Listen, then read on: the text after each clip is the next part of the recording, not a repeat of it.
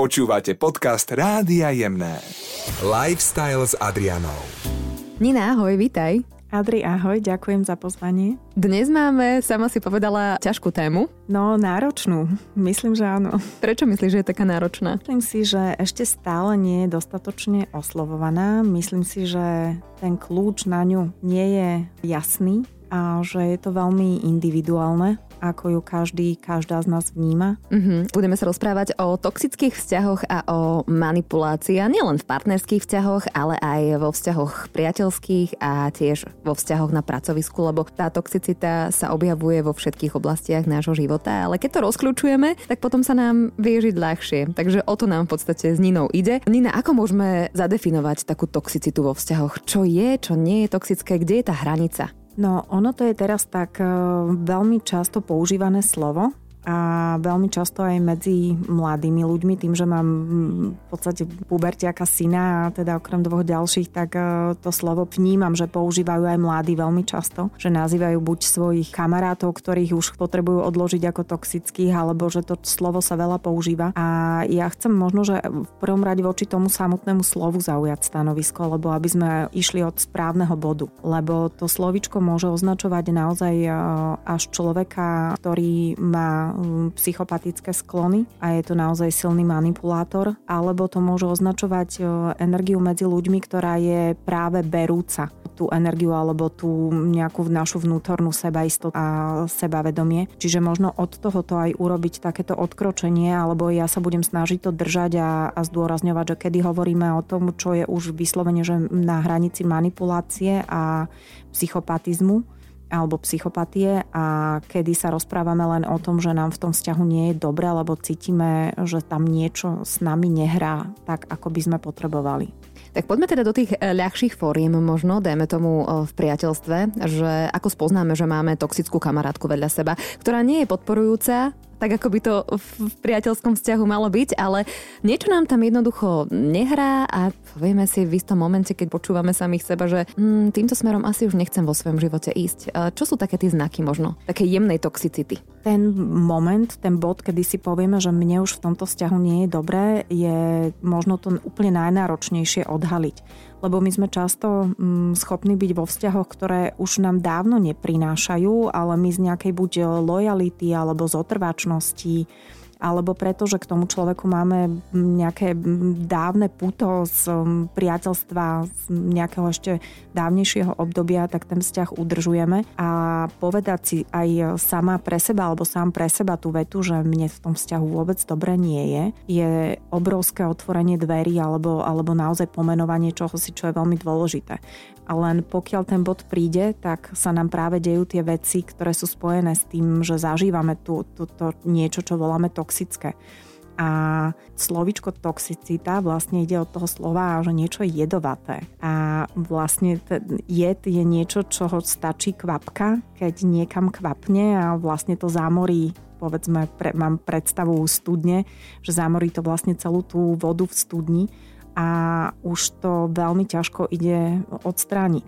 A my si veľakrát možno hovoríme aj to, že ale veď ten zvyšok tej vody je v pohode a má také benefity ten vzťah a toto je fajn a však stále je fajn, každý má ťažké obdobie a tak ďalej, tak ďalej, ale potom ten neustály pocit nejakej únavy, keď sme možno s tým človekom, nám stále nejak indikuje, je to taká červená vlajka, že asi toto nie je v poriadku. Takže prvé je to uvedomenie. Z môjho pohľadu si úplne trafila klinček po hlavičke, lebo vlastne ten najsprávnejší indikátor, alebo to, čo nám povie, že sme vo vzťahu, ktorý nám nerobí dobre, je vlastne to, že sa možno v podobnej alebo v tej istej situácii s tým daným človekom cítime úplne inak ako bez neho.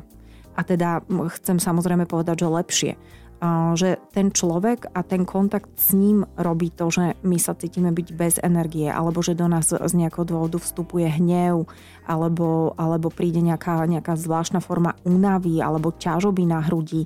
A, a keď ten človek zrazu z tej situácie odíde, ku ktorému máme ten, tak povediac, toxický vzťah, alebo s ktorým to máme, tak zrazu nás sa niečo uľaví a my sme schopní fungovať ďalej a nevieme si to vysvetliť, že prečo som na tom istom mieste, nič sa vlastne nezmenilo, len ten človek, ktorého vlastne si stále sa presviečam, že mám rada a potrebujem mať v živote, odišiel a mne je ľahšie. Keď hovoríme o tom kamarátskom vzťahu, ako vyjadriť, keď to možno napriamo poviem tomu človeku, že vieš čo, naše stretnutie mi nerobia úplne dobre, aj keď má toho človeka rád, ale na druhej strane potrebuje mať rád aj samého seba a si tie hranice toho, že čo mi už nerobí dobre a povedať si, že mm, a dosť. No, hovoríme tu už, alebo si sa dotkla témy tej sebelásky, že ono tá láska k tomu druhému a k nášmu okoliu je krásna vec, ale keď ju máme bez sebelásky, tak vlastne tým škodíme, lebo mm, a nie len sebe, lebo ja si myslím, že v tomto type toxického vzťahu vlastne bojuje aj jedna aj druhá strana. Že to nie je úplne tak, že jeden je na úkor druhého, ale ten, ktorý je vlastne nami niekde na podvedomej úrovni odmietaný, tak on v tom, jemu v tom vzťahu prirodzene dobre byť nemôže. On je ten, ten ktorý stále potrebuje akoby kradnúť viac, uh-huh. aby sa niečo vyvážilo, aby sa niečo vyrovnalo. Čiže tam je veľmi nevyvážená energia a, a tým, že vlastne buď z toho vzťahu odkročíme, alebo mu takto rovno povieme, že neviem, čo sa mi deje, ale proste prestalo mi byť s tebou dobre, a mm, snažíme sa to povedať čo najviac citlivo, poďme si dať na chvíľočku pauzu alebo na chvíľku oddelme naše cesty a uvidíme, či nás to znova pritiahne, tak eh, si myslím, že je to veľmi zdravé nielen pre nás samých, ale aj pre toho druhého človeka. V kamarátskom vzťahu je to ešte celkom v poriadku, ale čo na pracovisku, tam to môže byť naozaj rôznorodé. Dajme tomu kolegovia, ktorí eh, sa stále stiažujú a jednoducho my na 10 metrov cítime, že juj, už keď si mám k nemu ráno sadnúť na kávu, tak mi z toho nie je dobre alebo možno toxický šéf, ktorý si možno nejaké svoje frustrácie vybíja na tých zamestnancov. Ako v takomto momente, keď mi naozaj možno veľakrát ide aj o to moje živobytie, ako, ako reagovať. V priateľských vzťahoch je to vlastne o tom, že ja nájdem svoju vlastnú silu a poviem tomu druhému, že niečo sa deje a nie je mi s tebou dobre. Ale v pracovných vzťahoch to síce tiež povedať môžeme, len mm, je nám to na dve veci, lebo sme v prostredí, kde je hierarchická štruktúra, kde my sme buď s tým kolegom e, na jednej úrovni a máme podobné povinnosti, podobné záväzky, podobné očakávania sú na nás kladené a sme vlastne na jednej palube, alebo povedať svojmu nadriadenému, ktorý je v hierarchickej štruktúre o minimálne to poličko vyššie, že necítim sa s tebou dobre, je vlastne prekročenie nejakého takého korporátneho alebo firemného úzusu, niečo, čo sme si dohodli, že platí, že on je vyššie, ja som nižšie. On e, určuje a ja som ten, ktorý alebo tá, ktorá plní um, to, čo je určené.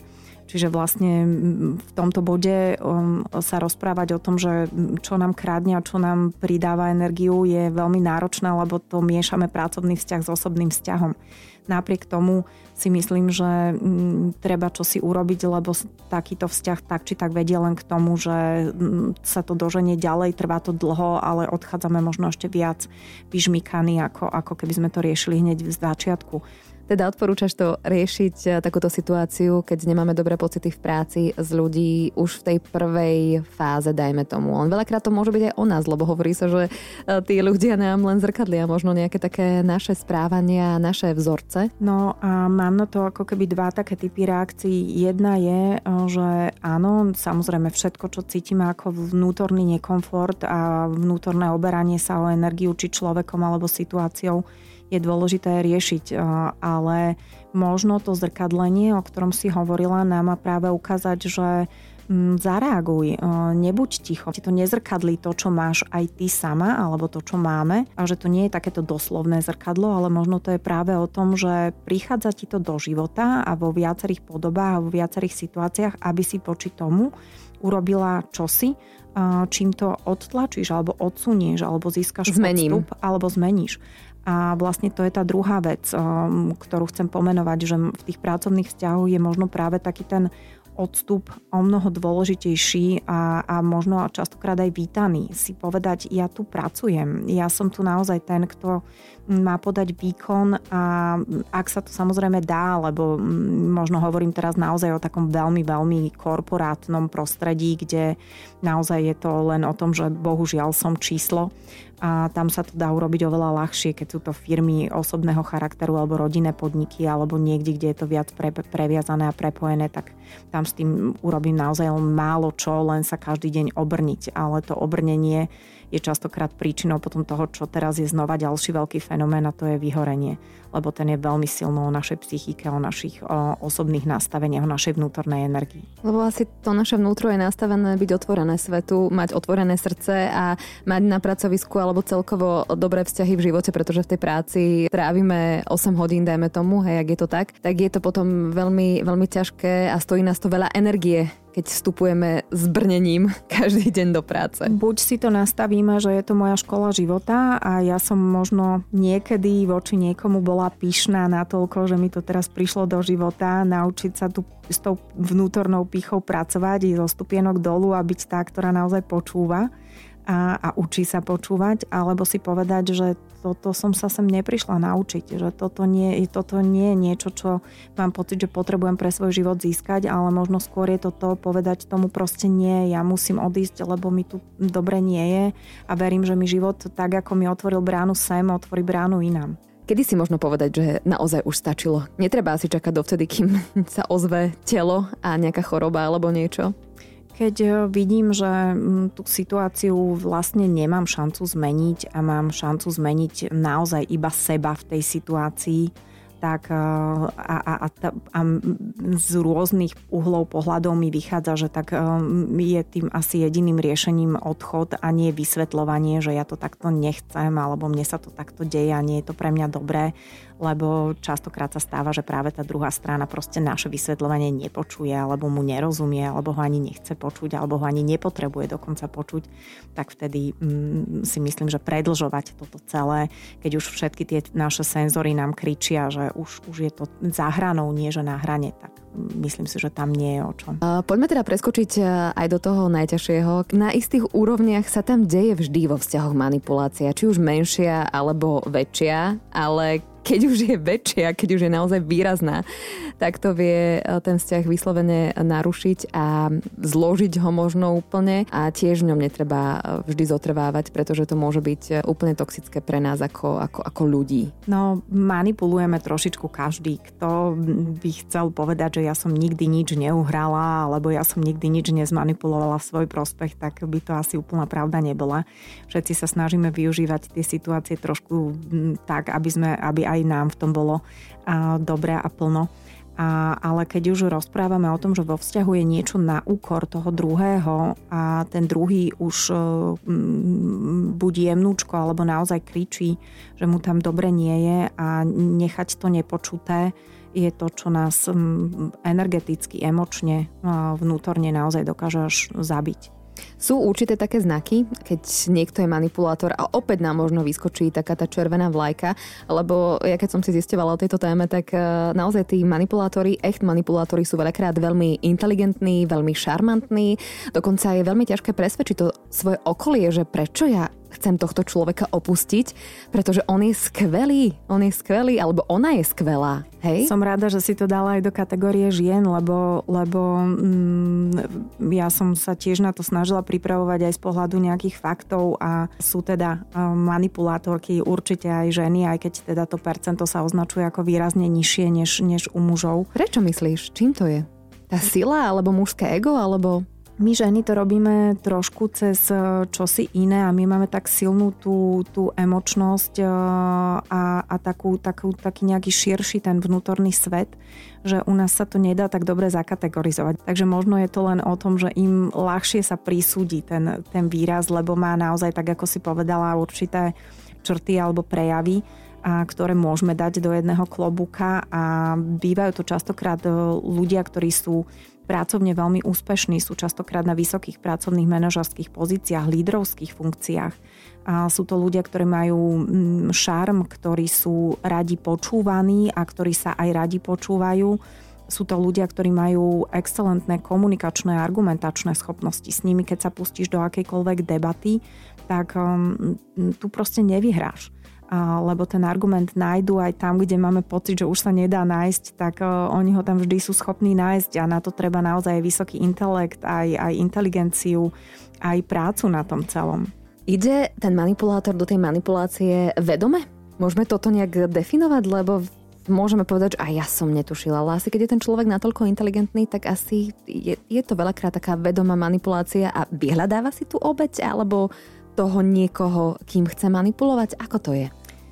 Ja som tu, poviem otvorene, že veľmi opatrná, lebo ja si myslím, že tu fungujú ako keby také dve úrovne vedomia. Na tej, neviem, či je vyššia alebo nižšia, ale na určitej úrovni vedomia to mm, tí ľudia vedia lebo mm, ten fakt je tak prekrúcaný a, a tak predložený, že on vyznieva ako pravda pravdúca, ale na nejakej úrovni oni sú už tak naučení používať tento spôsob uvažovania, že neprebieha tam taký ten vnútorný mechanizmus, že pri tom, ako to hovoria návonok, že si hovoria, že aj ja klamem. Toto mm, je častokrát potlačené a potlač, potlačené aj preto, že títo ľudia majú veľmi často aj takú, sa to volá, že emočnú plochosť.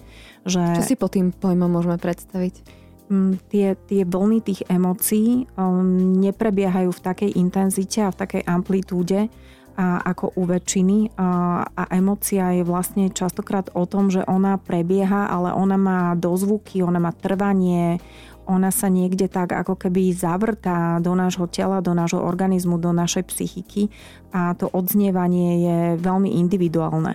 A práve sa hovorí, že u týchto ľudí, ktorí majú tú schopnosť manipulácie a také tej, tej toxicity, tak e, u nich tá celá amplitúda je oveľa kratšia. To znamená, že, že možno takého človeka spoznáme aj podľa toho, že naozaj mu kvapla slza na líco, ale do minúty sa je schopný smiať a ani si není vedomý tej situácie, alebo, alebo možno prejde nejakým cholerickým atakom, ale za pár sekúnd, za pár minút vôbec si není toho vedomý, že to malo až takúto intenzitu. No len teraz, aby si niekto nemyslel, že, že keď si utrie slzy a povie si, že už v tejto emócii nechcem zotrvať, lebo je fajn si naplno prežiť nejakú emóciu, ale nezotrvávajme v nej dlhšie ako je nutné, tak e, nemá sa teraz báť, že, hu, že som asi nejaký manipulátor. Toto je moja téma, ja ju mám veľmi rada, lebo tá práca s emóciami je práve o tomto.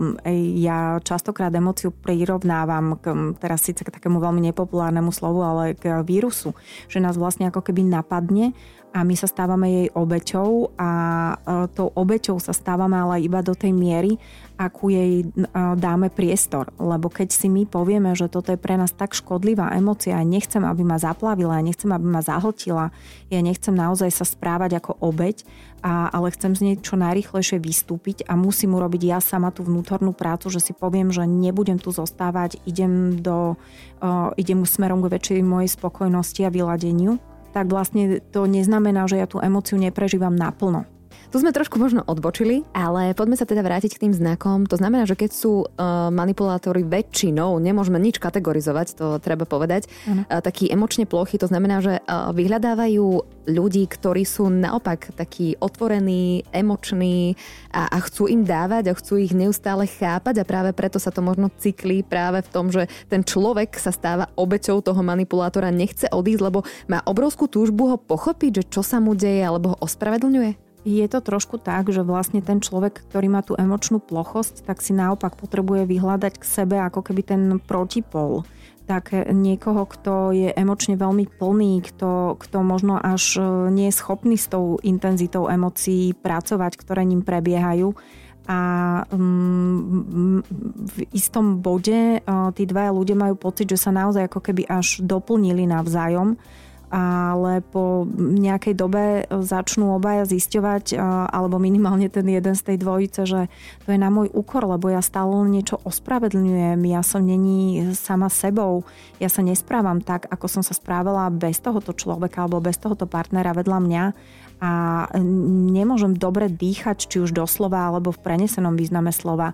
Čiže sa tam deje to, že zrazu som zaplavená čím si, čo vlastne ani nie je moje a nemôžem byť tam, kde by som chcela byť a stále len niečo sanujem, stále len o niečo zachraňujem, stále len niekde ustupujem. Kam siahajú príčiny toho, že sa niekto takto správa a má tendencie manipulovať? Je to detstvo alebo kde to máme hľadať? Je to povaha? Čím to je? No tu je tiež um, otázka taká, že um, pri vyslovene psychopatii sa hovorí, že sa s tým rodíme. Že ten proste ten vzorec už dostávame pri narodení a že tie emócie nami neprúdia proste už, už od toho malého detstva tak a sa vyslovene hovorí aj o tom, že ako rozpoznať psychopata u detí. A aj keď je to téma veľmi citlivá a nerada by som sa do nej púšťala, a taká tá manipulácia vlastne súvisí aj s tým, ako sa nám začne tvoriť ego, ako my sa niekde e, pozicionujeme v tej spoločnosti, či už e, v mladosti, alebo už potom neskôr cez pracovný status a, a tam už vie byť aj získaná, lebo samozrejme aj rodina do nás vtláčala nejaké vzorce, aký by sme mali byť, e, doba do nás ich vtláča neustále. Čiže my sme stále v otvorení voči tomu, čo budeme počúvať a čo ešte s nami nejakým spôsobom súznie a kedy už od toho chceme odkročiť, lebo toto nie som ja. Hovorí sa aj o tom, že na vzťahu treba pracovať, že vzťah je práca. A kedy už je to o tom, že si človek musí uvedomiť, že z tohto vzťahu asi musí odísť, lebo toto, toto nie je na čom pracovať.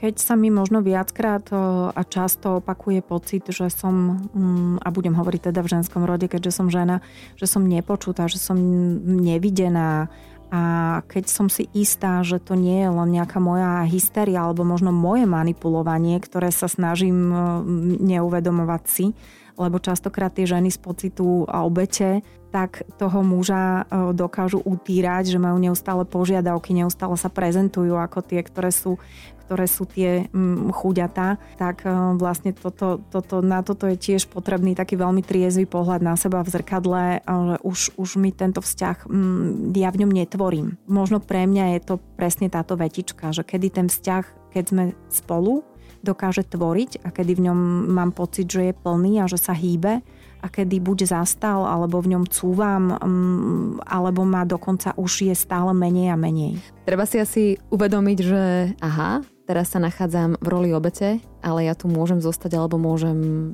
odísť, Presne lebo tak. ten človek, či už je to muž alebo žena, tej roli obete zostáva dobrovoľne. Nikto ho nemôže donútiť. Presne tak a toto um, je extrémne dôležité, aby sme si všetci veľmi tak úprimne voči sebe zodpovedali, že či som v role obete dobrovoľne, lebo aj tá má veľa, veľa svojich výhod, alebo... Aké? No, rola obete si pýta veľa pozornosti. Aha, rola obete ma. je o lútosti, o takom súcite okolia. Ja keď poviem niekomu, čo všetko ja pre toho partnera, pre vzťah robím, tak ja si možno od uh, celého môjho, môjho kamarátskeho okolia zaslúžim tak, takéto veľa tak, takého polútovania, a veľa to robia ľudia v staršej generácii, že vlastne oni nám do nemoty stále rozprávajú, čo všetko museli urobiť a, a, a, a koľko veľa úsilia vynaložili a keď si tak povieme pravdu, že to častokrát už ani nepočúvame, lebo je, je to veľmi také zahlcujúce a v niečom naozaj sa opýtať samého seba, že tak prečo v tom som? Uh-huh. Možno jedným problémom ešte, čo tam nie tak ako keby vyvstáva, je, že ten partner alebo manipulátor alebo manipulátorka môže neustále v tom partnerovi vyvolávať pocity viny, neustála kritika je tam na taká, taká denodenná, taká, že to ide pod kožu úplne a, a že ten človek postupne tak stráca sebavedomie, že si vlastne možno po nejakom období uvedomí, že fú, ale veď ja asi taký naozaj som, že asi takto to má byť správne. Že už ako keby uh, je tam ten, tá, tá pomaly varená žaba, že keď žabu hodíš do vriacej vody v hrnci, tak ona vyskočí, ale keď postupne si varený, tak si povie, že a, asi je to v pohode. Som veľmi rada, že si sem vniesla práve túto kategóriu tej, tej viny a toho kritizovania, lebo znova ďalšia vec, ktorá sa hovorí o ľuďoch, ktorí majú silnú manipulačnú schopnosť, tak je aj tá, že oni necítia pocity viny. Že oni sa málo kedy vzťahujú k situácii alebo k nejakej osobe a mm, pýtajú sa sami seba, že čo som ja urobil zlé, alebo čo som ja urobila zlé, alebo mm, že vôbec vinu ako emociu neriešia. Nemajú ju ako, ako keby taký kód v svojom vnútri, v svojej psychike. A naopak ten protipol, ktorý si vyhľadávajú, tak sú to ľudia častokrát berúci všetky viny sveta, ako sa hovorí, a cítia aj to, čo sa ich vôbec netýka.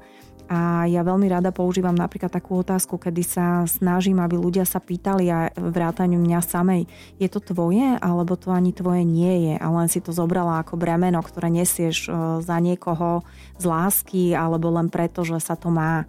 A, a vlastne potom takto ten človek, ktorý má veľký sklon k neseniu viny, tak je veľmi náchylný a otvorený voči kritike a je to jeho vlastne achilová peta, je to jeho zraniteľné miesto kedy vlastne zvažuje akúkoľvek kritiku, aj tá, ktorá je veľmi absurdná, lebo častokrát v týchto manipulatívnych vzťahoch sa ako keby otáča karta, že to, za čo som bola na začiatku chválená, lebo ten muž si možno nájde, mm, a teraz to znova dám do toho takého sexistického, že muž si nájde atraktívnu partnerku, um, ktorá ho veľmi priťahuje, ale po pár týždňoch vzťahu jej um, začne rozprávať, že sa nemá obliekať, ako sa oblieka, alebo uh, začne kritizovať jej správanie a začne mu jej vytýkať, že je príliš vyzývavá alebo začne zakazovať stretávať sa. Vieme aj nejaký opačný príklad dať možno takej ženskej manipulácie, také, lebo ženy robia v podstate úplne to isté. Perfektné, že si to otočila, lebo ja len, ja len otočím garde. My ako ženy si častokrát nájdeme niekoho, kto je vynikajúci zabávač, spoločník, kto je obklopený ľuďmi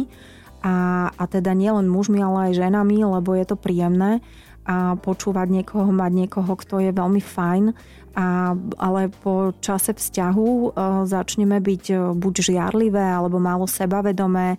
Sarkastické a, poznámky. Presne mm-hmm. tak a, a už ho máme chuť udržať len doma, lebo sa bojíme, že čo keď niekto bude lepší ako som ja, alebo, mm, alebo naopak si žena nájde veľmi úspačného muža a kde ale treba rátať s tým, že ten úspech je naozaj vec, ktorú, ktorá je zaplatená daňou či už času alebo cestovania a zrazu my prídeme s tým, že sme s tým nespokojné, aké vedieme životný štýl a nevrátime sa k tomu bodu, kedy si povieme, že ale vedie, ja som sa do takého zalúbila. Čiže taký ešte len poviem, pri párovej terapii sa často používa také slovičko, že, že aký je vlastne motív vášho vzťahu a hľadá sa, že vlastne do koho si sa zalúbila, do koho si sa zalúbil, kto bol vtedy tá žena alebo muž, ktorému si dala to srdce.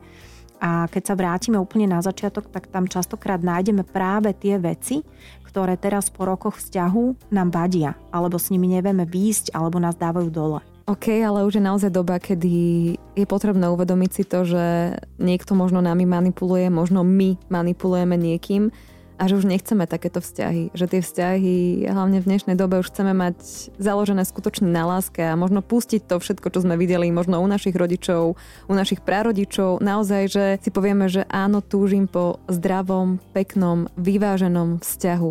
Čo preto urobiť? A ja ťa mám chuť len doplniť, že po zdravom, krásnom, vyváženom vzťahu nielen v tom partnerskom, ale najmä voči samému sebe.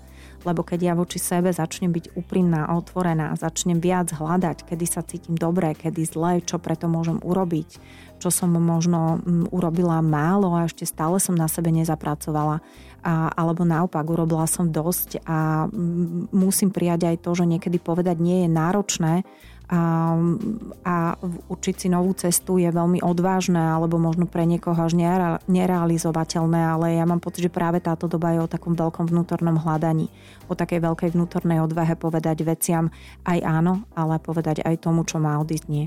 Mm-hmm. Takže nebať sa byť aj, aj sám, aby sme potom mohli vstúpovať do tých vzťahov takých zdravých a aké majú byť. Nech sa tak deje.